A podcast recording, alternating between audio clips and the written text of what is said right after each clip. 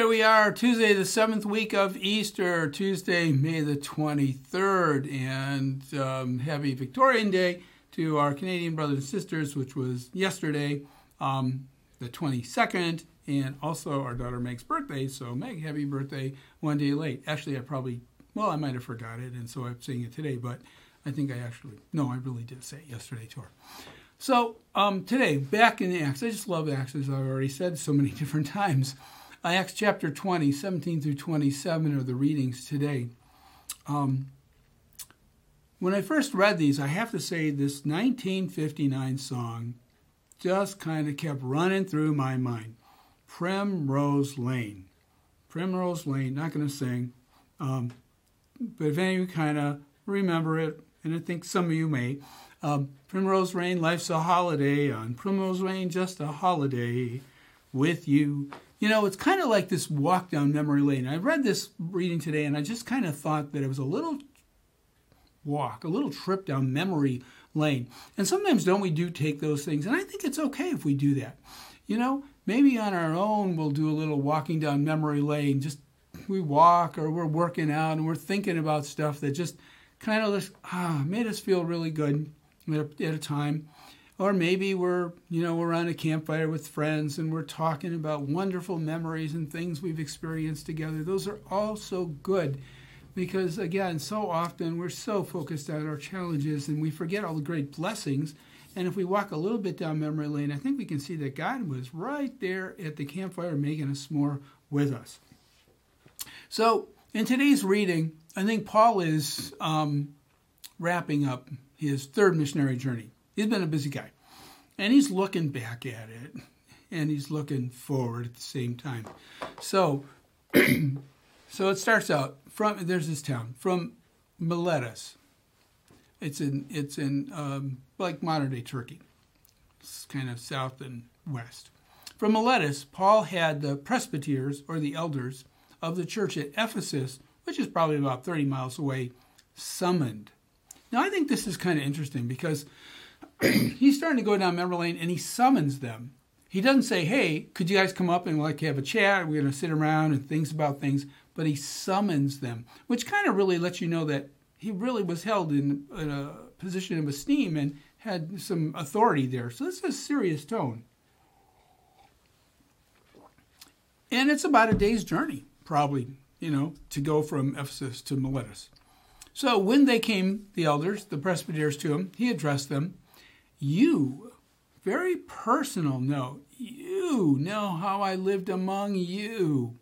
The whole time from the day I first came to the province of Asia, I served the Lord with all humility. Now, this is an interesting line because humility is really a Christian trait. The Greeks, the Romans wouldn't have thought much of humility. They would have thought that was like a sign of, of weakness. But with love, with God's love, Jesus' love, humility takes on a whole new meaning. And with the tears and trials that came to me because of the plots of the Jews, obviously he was dealing with a lot of stuff in the back, and I did not at all shrink from telling you what was for your benefit, or from teaching you in public or in your homes. And I kind of just picture Paul sitting back talking to this group that he calls forward, and he's giving this sharing from his heart. He's recounting the story, the story that was within him. He's literally opening his heart up to them. The great things and the challenging and tough things as well. He's really bearing it all. I earnestly bore witness for both Jews and Greeks to repentance before God and to faith in our Lord Jesus. You know, it didn't matter who it was. Jesus is it. And I opened my heart. I went to change hearts. This is what my whole life has been dedicated to doing. But now, compelled by the Spirit, in a sense, bound by the Spirit, I am going to Jerusalem. And we kind of see at this point this reference, and, and you kind of think about it, it's a bit about, you know, you can think about that Jesus parallel. When Jesus goes, you know, we think about our Palm Sunday when Jesus is going into Jerusalem, and he knows he's going to be probably going into, you know, the lion's den. Not a good situation. And so he's going to Jerusalem, And he knows it might not be the most pleasant of all experiences. What will happen to me there? I do not know, except that in one city after another, the Holy Spirit has been warning me that imprisonment and hardships await me. Maybe because sometimes the natural consequences of telling the truth, the natural consequences of preaching Jesus doesn't resonate so well with others. And you know, you kind of get that sense. Yet I consider life of no importance to me if only I may finish the course. You know, and it's interesting, in one of the earlier manuscripts, it says, Finish my course with joy. And that's not in our translation, but it is in some of the earlier ones. You know, it's kind of the last chapter. I want to finish that last chapter. That last chapter that began with the first one, the first one on the road to Damascus, when all of a sudden I lose my sight and I hear this voice like, Who are you, sir? I am Jesus. And this is what I want you to do. And he's been doing it faithfully. And we've all heard that voice, have we not? Or at least been invited to hear that voice. It came to us in our baptism. And at some point, we too will hit that last chapter. And the ministry that I received from the Lord Jesus to bear witness to the gospel of God's grace. Now, when Paul witnesses to the gospel, I think a couple things happen. First of all, you know, we say gospel and it's very fast off our tongues. What does gospel mean? Good news. Oh, great.